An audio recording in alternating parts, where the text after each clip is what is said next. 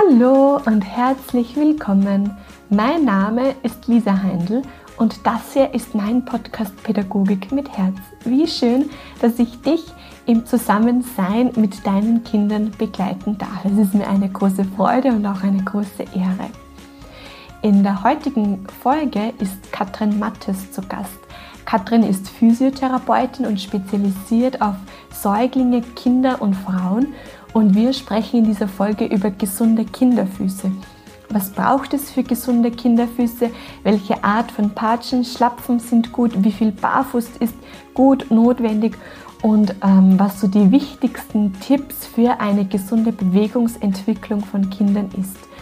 Und an dieser Stelle möchte ich dir auch sehr, sehr gerne die Artikel von Katrin ans Herz legen, die sie immer wieder auf Facebook, Instagram veröffentlicht zum Thema Bewegungsentwicklung von Kindern, äh, auf was wir da achten dürfen. Und genau, wenn du da Lust hast, schau da sehr gerne bei Katrin Mattes vorbei. Und ich wünsche uns hiermit eine sehr spannende Podcast-Folge und wünsche dir viel Freude damit und los geht's. Liebe Katrin, ich begrüße dich ganz, ganz herzlich im Podcast Pädagogik mit Herz. Nach einigen Hin und Her und Terminkollisionen haben wir es jetzt endlich geschafft und sind äh, gemeinsam hier im virtuellen Raum und ich freue mich sehr, dass du da bist und freue mich sehr, ähm, ja, dass ich und dass die Hörerinnen und Hörer heute von dir lernen dürfen. Aber zunächst einmal herzlich willkommen. Hallo, ich freue mich auch sehr über deine Einladung und dass wir es doch noch geschafft haben, einen Termin zu finden. Jetzt dann doch recht spontan. Genau. Ich bin schon sehr gespannt, wo uns das Gespräch heute hinführt. Ich bin auf dich aufmerksam, aufmerksam geworden, weil ich immer wieder so wahnsinnig inspirierende Beiträge, Artikel von dir lese, vor allem über ähm, die Bewegungsentwicklung. Und, und dann habe ich mir gedacht, ja, die Frau, die brauche ich im Podcast. das ist ähm, ja, wahnsinnig spannend, wie du, wie du eben schreibst oder da, über deine Themen schreibst. Aber am besten erzählst du wahrscheinlich selbst, wer du bist, wer, wer steckt hinter diesen tollen Beiträgen. Ja, also mein Name ist Katrin Mattes, ich bin Physiotherapeutin und habe mich spezialisiert auf Kinder, also vor allem Babys im ersten Lebensjahr, teilweise auch Kleinkinder und auch um Frauen rund um die Geburt, also während der Schwangerschaft und nach der Geburt. Und behandle in der Einzeltherapie aber wirklich hauptsächlich Babys und halte halt zusätzlich dann noch Geburtsvorbereitungskurse, Rückbildungskurse und auch ähm, Online-Kurse über eben Bewegungsentwicklung und über die Kinderfußgesundheit, weil das einfach so ein großes Thema ist, über das leider immer noch viele zu wenig Bescheid wissen, viele Eltern. Ja. Weil es einfach wenige Informationen gibt oder es gibt viel zu viele Informationen, aber viele davon sind leider falsch. Mm. Und das war dann auch genau mein Punkt, wo ich dann gesagt habe, okay, ich möchte mich mit dir über das Thema ähm, Fußgesundheit unterhalten, weil die Kinder ja so viel Zeit in den Einrichtungen verbringen, in den Kindergärten und Schulen. Ja. Und wir Pädagoginnen da auch unsere, ja, unser Wissen erweitern dürfen, wahrscheinlich unseren Fokus ähm, auch gezielter ausrichten dürfen immer wieder. Und da freue ich mich einfach, mich mit dir unterhalten zu dürfen. Ja, das stimmt. Das ist wirklich ein ganz wichtiges Thema, weil ja ähm, doch die Kinder oft sehr viel Zeit dann in den Schuhen verbringen, die sie dann eben im Kindergarten tragen oder in der Schule tragen und so. Und das hat dann natürlich einen größeren Einfluss, als was sie in den paar Minuten draußen tragen oder so, wenn sie dann ansonsten zu Hause vielleicht nur noch kurze Zeit draußen sind oder ähm, wenn sie zu Hause Hausschuhe tragen, hat das natürlich auch einen Einfluss. Aber ja, je nach, je nach der Zeit in der Fremdbetreuung ist das natürlich auch sehr wichtig, was sie da für Schuhe tragen. Wir steigen am besten jetzt gleich direkt ein. Welche Schuhe sind denn am optimalsten für die Kinderfüße? Also optimal sind gar keine Schuhe. Barfuß ist immer am besten, mhm. ähm, weil einfach der Fuß so gebaut ist, wie er sein soll, so dass er seine Funktion erfüllen kann. Der hat sich über Jahrtausende so entwickelt, ähm, um uns tragen zu können und er braucht keine Stütze von außen oder so. Also das ist auch sowas, was oft verbreitet wird, dass Füße gestützt werden müssen durch die Schuhe und das ist überhaupt nicht so. Also die Fußmuskulatur, die ist das gewohnt, den ganzen Tag zu arbeiten, wenn wir auf den Beinen sind. Und wir haben ähm, im Körper viele verschiedene Muskeln, die ähm, permanent aktiv sein müssen, immer halten müssen. So wie zum Beispiel die Nackenmuskulatur, die immer den Kopf halten muss. Da wird man hoffentlich auch nicht auf die Idee kommen, eine Halskrause zu tragen, damit diese Muskeln eine Stütze haben, sondern manche Muskeln sind einfach dafür gemacht. Deswegen brauchen wir eigentlich keine Schuhe. Warum wir halt trotzdem Schuhe tragen, ist oft ähm, zum Schutz vor Kälte, Nässe oder Schutz vor Verletzungen, wenn jetzt ähm, Waldboden oder so, ja, da kann es natürlich passieren, dass man sich dann verletzt. Aber in allen anderen Situationen bräuchte man eigentlich gar keine Schuhe. Das ist mehr oder weniger nur Tradition, dass wir halt alle Schuhe tragen und auch meistens alle Socken tragen. Das hat sich einfach so entwickelt, heißt aber nicht, dass das das Beste ist für den Bewegungsapparat. Und du hast es schon kurz angesprochen, dann kommt das Thema mit der Kälte. Genau. Sobald die Kinder dann ohne Schuhe unterwegs sind, muss man sich darauf einstellen, dass viele, viele Kommentare kommen von Außenstehenden, dass den Kindern doch sicher furchtbar kalt ist und dass sie sich doch sicher eine Erkältung holen und krank werden und so. Ähm, da gibt es aber auch keine Hinweise drauf, also in wissenschaftlichen Studien oder so. Ähm, man wird nicht krank, wenn man kalte Füße hat. Es gibt auch Leute, die einfach immer kalte Füße haben, genauso wie manche Leute immer kalte Hände haben. Bei Kindern ist es aber so, dass sie generell weniger leicht kalte Füße bekommen als wir, weil einfach ihre Füße noch viel besser durchblutet sind. Sie bewegen ihre Füße noch viel mehr, verwenden eben ihre Fußmuskeln. Bei uns Erwachsenen, die ihr Leben lang Schuhe getragen haben, sind die Muskeln halt schon ziemlich verkümmert. Dadurch sind die. Füße schlechter durchblutet, wir bewegen sie weniger, wir verwenden sie weniger und dadurch kühlen sie natürlich auch viel schneller aus. Das heißt, wir können nicht von uns ausgehen. Wenn meine Kinder ähm, nach Hause kommen von der Schule oder vom Kindergarten, ist oft das Erste, was sie tun, Schuhe und Socken ausziehen. Und ich bin nicht den ganzen Tag barfuß, weil mir ist es dann zu kalt, aber ihnen ist nicht zu kalt. Also ich kann halt nicht mein Temperaturempfinden ihnen überstülpen. Das ist halt bei jedem anders. Und ich denke, äh, ganz viele Pädagoginnen kennen ähm, Kinder, die eben ständig ihre äh, Schlapfen, ihre Patschen ausziehen und man dann immer so hinterher ist und ihnen die nachbringen muss. Glaubst du, ähm, brauchen diese Kinder, die diese Batschen, Schlapfen so oder nicht gerne tragen, brauchen die dann umso mehr die Barfußzeit? Also ist das quasi ein Signal, dass. Ähm, das kann auf jeden Fall ein Signal sein, dass die Schuhe nicht gut passen, zum Beispiel, oder dass die Schuhe stören. Also je steifer oder klobiger die Schuhe sind, desto eher stören sie und desto eher will man sie dann natürlich ausziehen. Ähm, es ist aber auch einfach von Kind zu Kind unterschiedlich, wie die Körperwahrnehmung ist, wie die Sensorik an den Füßen ist und so weiter. Manche ähm, stört das einfach weniger und manche stört es mehr. Es ist generell natürlich so, dass weiche und flexible Schuhe immer weniger stören als steife und vielleicht zu kleine Schuhe oder Schuhe, die einfach nicht optimal sitzen. Aber es gibt einfach Kinder, die mögen generell keine Schuhe. Mhm. Ähm, und was, was könnte sonst noch wichtig sein für die Fußgesundheit? Ähm, vielleicht auch so im, im Kindergartenkontext. Wie, wie können wir die Fußgesundheit der Kinder weiter unterstützen, außer dass wir vielleicht gezielt Barfußzeiten anbieten, erlauben? Ja, also ähm, optimal wäre, wie gesagt, immer barfuß. Es gibt ja, also es das heißt ganz, ganz oft natürlich, das geht halt nicht, weil es im Kindergarten müssen halt Schuhe getragen werden. Aber es gibt ja durchaus auch vereinzelt Kindergärten mit Barfußkonzept, wo einfach alle barfuß sind. Also möglich ist es schon. Man mhm. braucht halt dann nur einfach ähm, jemanden, der das durchsetzt. dann wäre es grundsätzlich schon möglich. Ähm, wenn jetzt Schuhe getragen werden müssen, dann wäre es eben ähm, sinnvoll darauf zu achten, dass diese Schuhe möglichst barfuß ähnlich sind. Das heißt eben Barfußschuhe ähm, ist jetzt kein geschützter Begriff, ähm, aber allgemein versteht man unter Barfußschuhen oder Minimalschuhen solche Schuhe, die ähm, dünner, weicher und flexibler sind als konventionelle Schuhe, die also ähm, sich mit dem Fuß mitbewegen und ihn nicht ähm, einengen oder starr umschließen und die außerdem im Zehenbereich mehr Platz bieten. Also konventionelle Schuhe sind ja oft relativ rund im Zehenbereich und der Fuß ist eigentlich ganz anders geformt.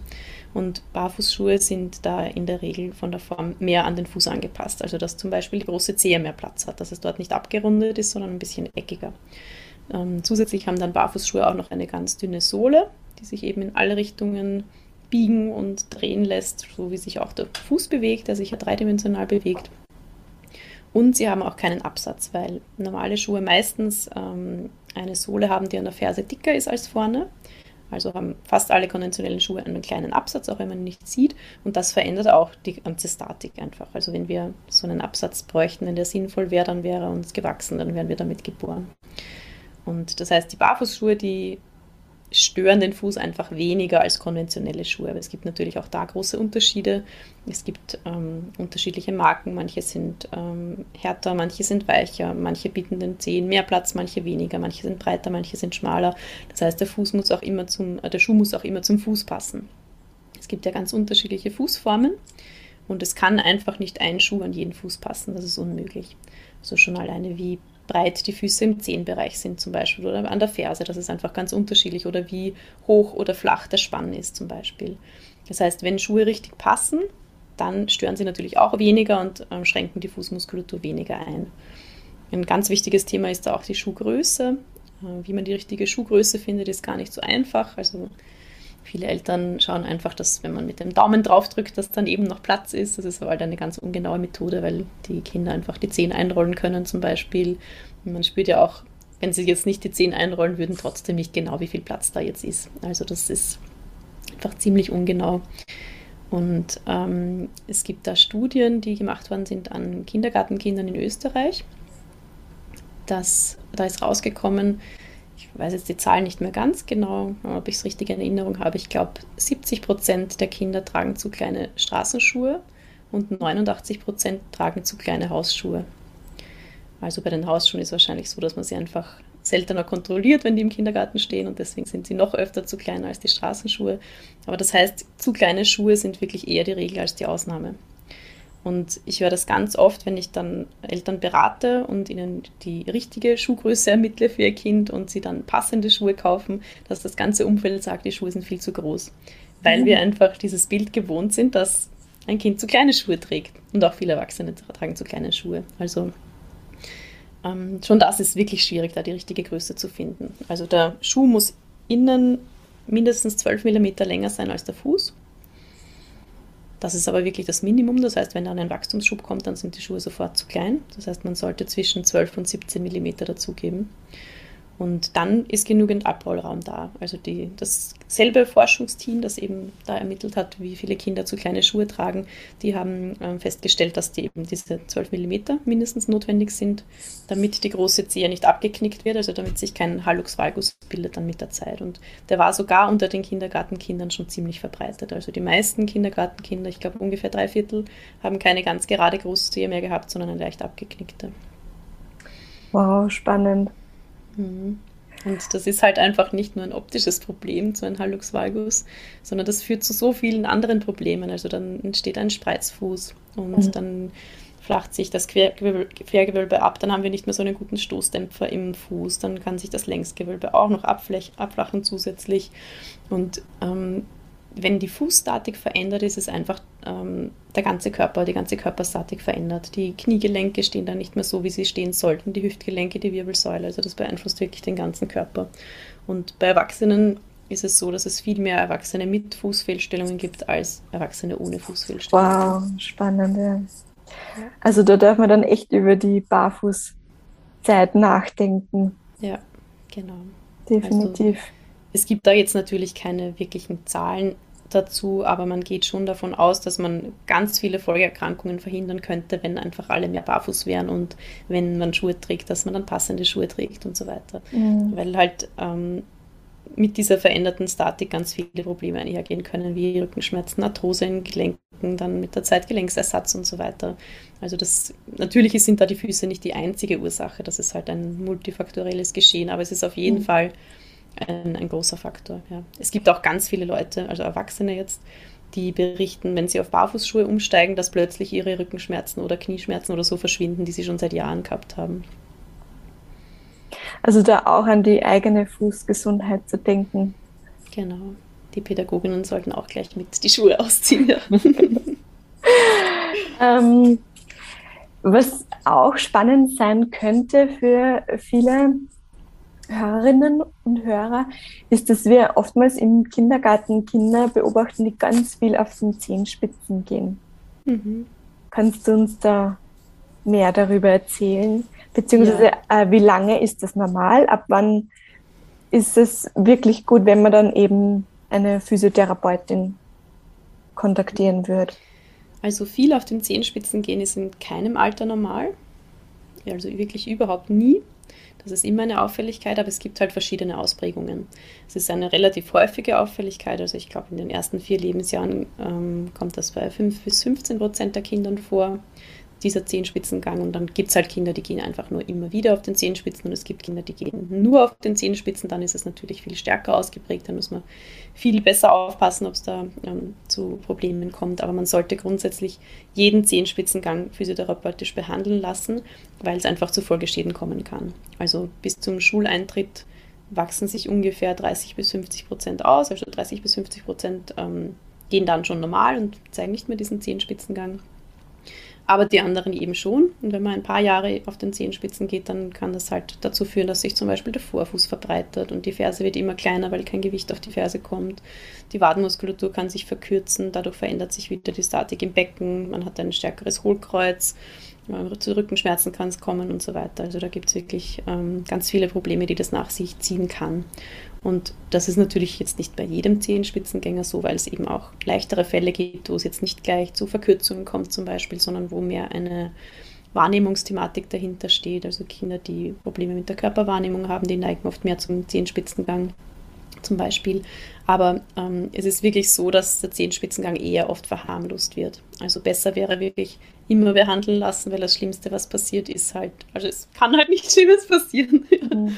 Dann hat man halt schlimmstenfalls umsonst behandelt, obwohl es von allein verschwunden wäre, aber bei vielen verschwindet es eben nicht von alleine. Du hast gesagt, das kann auch ein Wahrnehmungsthema sein. Genau. Also das ist dann vor allem die Domäne der Ergotherapie, Kinder mit ähm, sensorischen Problemen, Wahrnehmungsauffälligkeiten und so weiter. Da kann man mit der Ergotherapie oft viel erreichen, wobei sich natürlich Physio und Ergo teilweise überschneiden. Ähm, mhm. Kommt jetzt immer darauf an, was die jeweilige Therapeutin oder der Therapeut für Fortbildungen hat. Es gibt ja durchaus sensorische Integration, zum Beispiel für Physiotherapeuten und Ergotherapeuten und Pädagogen, die Ausbildung. Also Magst du uns vielleicht noch mal kurz den Unterschied zwischen Ergotherapeuten und Physiotherapeuten ähm, erläutern, weil das, glaube ich, auch für viele hm, sehr interessant sein kann. Ja, es gibt da eben gar keine ganz klare Trennung. Mhm. Also es gibt Dinge, die sich überschneiden und es gibt Dinge, die unterschiedlich sind. Ähm, Dinge, die zum Beispiel Ergotherapeuten lernen, ähm, ist Schienenversorgung, was Physiotherapeuten nicht machen, also wirklich Schienen selbst herstellen, was nicht heißt, dass jeder Ergotherapeut oder jede Ergotherapeutin dann tatsächlich auch im Berufsleben Schienen herstellt, aber es gehört halt grundsätzlich so meines Wissens zum Berufsbild. Oder wenn man jetzt zum Beispiel in einem Reha-Zentrum arbeitet, das habe ich ähm, gemacht, bevor ich meine Praxis eröffnet habe, da war es eher so, dass die Physiotherapeuten für die untere Extremität zuständig waren und die Ergotherapeuten für die obere, mehr oder weniger. Also das ist jetzt auch wieder nur grob. Es ist schon so, dass natürlich Physiotherapeuten auch Schulterschmerzen oder was auch immer behandeln, aber gerade was so die Hand betrifft, Fingerfunktion, Feinmotorik und so weiter, das machen oft Ergotherapeuten und so ähm, eher grobmotorische Dinge oder auch Beine, Füße, Gang und so weiter, das machen oft Physiotherapeuten. Und bei den Ergos kommt eben zusätzlich noch dieses große Thema Wahrnehmung dazu. Mhm. Teilweise auch Konzentration und Verhalten zum Beispiel. Und bei den Physios geht es eher um den Bewegungsapparat. Hm. Ähm, wenn, was, was meinst du, was sind deiner Meinung nach die drei wichtigsten Dinge, die man ähm, bereits als Säugling hm, beachten sollte, damit ähm, Kinder ja, gut ins Leben starten, gut in ihrer Bewegungsentwicklung unterstützt werden. Also wenn also, du, da, ich weiß, das ist jetzt ein riesengroßes Thema, aber wenn wir da jetzt so drei ähm, ja, Mal, scha mal, schauen, ob ich auf drei komme. Also ein ganz wichtiges Thema ist jedenfalls, ähm, keine Entwicklungsschritte vorwegzunehmen, also ähm, Selbstständigkeit zu fördern. Das heißt, das Kind soll jeden Entwicklungsschritt einfach selbst erreichen. Man soll ein Kind nicht hinsetzen zum Beispiel oder nicht hinstellen oder nicht mit ihm an der Hand gehen, weil es einfach viele Nachteile hat. Also das bringt die Entwicklung durcheinander. Manche Kinder, die hingesetzt werden, zum Beispiel, ähm, bevor sie sich alleine aufsetzen können, die wollen dann nur noch sitzen, fordern das dauernd ein und sind dadurch in einer Abhängigkeit von den Eltern, haben nicht dieses Erfolgserlebnis, es selbst geschafft zu haben.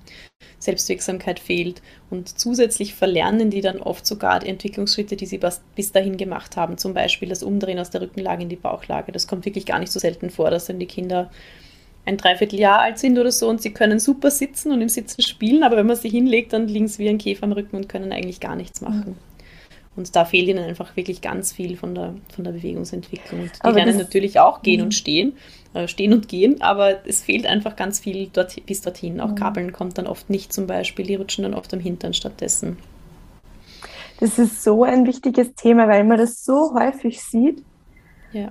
Und ich glaube, es hat sehr viel mit der Ungeduld von Erwachsenen zu tun, beziehungsweise mit diesem unterstützen wollen, helfen wollen, ja. es nicht aushalten zu können, wenn die Kinder vielleicht auch quengeln, weil sie eben das noch nicht schaffen. Ja. Wie siehst du das? Ja, eine große Ursache ist auf jeden Fall diese Unzufriedenheit, die die Babys dann an den Tag legen, weil natürlich sind die nicht damit zufrieden, was sie können, sonst würden sie ja nie was dazulernen. Natürlich wollen die mehr und sie wollen mehr können und dann sind sie frustriert, wenn es nicht geht.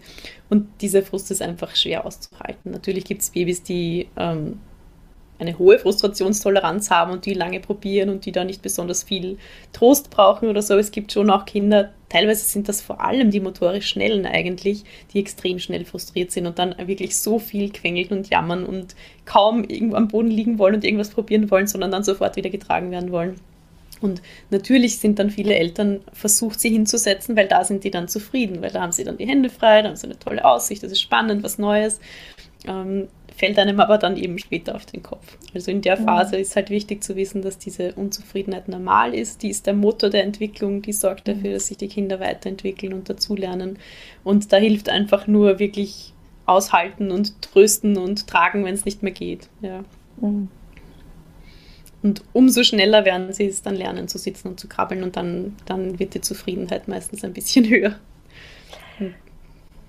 Und vielleicht sich auch immer wieder vor Augen halten, dass es einfach notwendig ist, dass die Kinder die Schritte von alleine machen für die gesunde Bewegungsentwicklung. Ja, genau.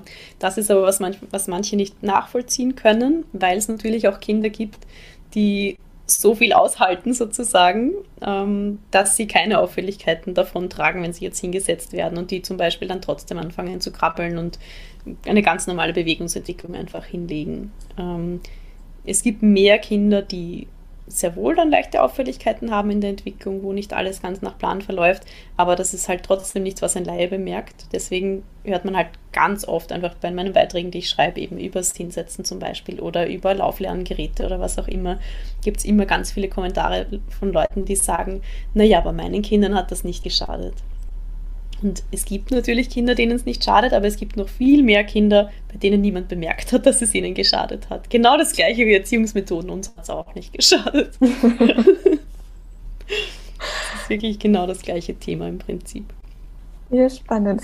Aber ich habe dich eigentlich unterbrochen mit den drei Weisheiten. ja, ein anderer wichtiger Punkt, also das Allerwichtigste ist wirklich das mit der Selbstständigkeit, finde ich. Ja. Also Entwicklungsschritte selbst erreichen lassen, auch noch dann später, im, auch im Kindergartenalter zum Beispiel. Man weiß, wenn man Kindern am Spielplatz oder so am Klettergerüst, wenn man ihnen viel hilft, dann verletzen sie sich öfter als Kinder, denen man nicht hilft, weil sie sich nicht so gut selber einschätzen können einfach. Also je mehr man sie allein machen lässt, desto mehr, desto genau wissen sie, was sie können und was sie nicht können. Mhm.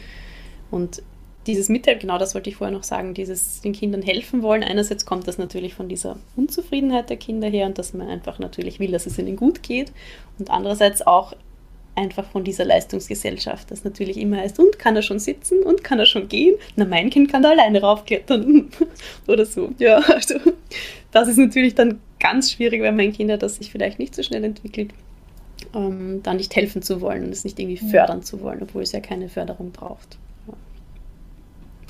Und ein anderer Punkt, ähm, wenn wir jetzt wieder auf diese drei Punkte zurückkommen, ist die Kleidung. Also einerseits barfuß schon im Babyalter. Es ist wichtig, dass die Kinder viel barfuß sind ähm, und die Kleidung generell nicht einengt. Also dass zum Beispiel der Hosenbund oder auch die Windel nicht so eng ist. Man macht die Windel zu, wenn das Kind liegt Und wenn es dann, also wenn es ausgestreckt liegt meistens und wenn es dann sich nachher bewegen will und wenn es zum Beispiel schon größer ist, sich hinsetzen will oder in den Vierfüßler will oder wenn es noch kleiner sind, einfach in Rückenlage die Beine anheben, dann ist natürlich sofort die Windel viel enger oder die Hose, weil ja bei gebeugten Hüften einfach alles enger am Bauch ist als mit gestreckten Hüften. Und allein das hilft schon viel, wenn man da schaut, dass, das, dass der Bewegungsspielraum groß ist und dass die Kinder zum Beispiel nur weiche und dehnbare Hosen anhaben und keine solchen Baby-Jeans oder so, wo mhm. die, sie eigentlich nur die Beine hinlegen können und das war's. Also es ist halt ein ganz wichtiger Entwicklungsschritt, die Beine hochzuheben, die Beine in die Hand zu nehmen, Füße in die Hand zu nehmen, dann Füße in den Mund. Und da kann einfach die Kleidung wirklich ein großer einschränkender Faktor sein. Und es, da ist sicher ein Grund, dass einfach so vielen Eltern gesagt wird, sie müssen die Babys warm anziehen. Also die meisten Babys sind echt zu warm angezogen, teilweise schwitzen die dann schon und trotzdem heißt dann, pass auf, dass sie nicht zu kalt wird und ziehen warm an und so. Ähm, und mit weniger Kleidung können sie sich halt einfach besser bewegen und wenn sie sich bewegen, dann produzieren sie auch Wärme. Ja? Also je weniger man sich bewegt, desto kälter ist einem halt. Und man darf halt auch nicht vergessen, dass die Babys vor allem nach der Geburt, dass das einfach ein großer Störfaktor ist, diese Kleidung plötzlich, weil sie neun Monate im Mutterleib ohne mhm. Kleidung waren und zum Beispiel mit den Armen oder mit den Händen den eigenen Oberkörper gespürt haben oder die Beine haben sich gegenseitig gespürt und die Füße. Und dann nach der Geburt ist es plötzlich immer eingepackt und die Körperwahrnehmung ist eine ganz andere, weil auf einmal kann es keinen einzigen Körperteil mehr berühren, außer vielleicht die Hände und das Gesicht. Und da ist es einfach wichtig, dass das Kind immer wieder Zeiten hat. Also generell natürlich, wenn es angezogen ist, dass die Kleidung möglichst wenig einengt und einschränkt und dass es auch immer wieder Zeiten hat, wo es sich ohne Kleidung bewegen kann. Oder zumindest ohne Hose und ohne mhm. Socken oder so. Ja. Mhm. Jetzt muss ich überlegen, ob mir noch ein dritter Punkt einfällt, der wichtig ist. Ja, ähm, keine Hilfsmittel verwenden, also sowas wie eben Lauflernhilfen. Mhm, Wippe ja, ist auch nicht unbedingt Thema. notwendig. Ja, also alle diese Babyaufbewahrungsgeräte sozusagen, mhm. die führen alle dazu, dass die Kinder eben eingeschränkt sind in ihrer Motorik, dass sie sich nicht frei bewegen können.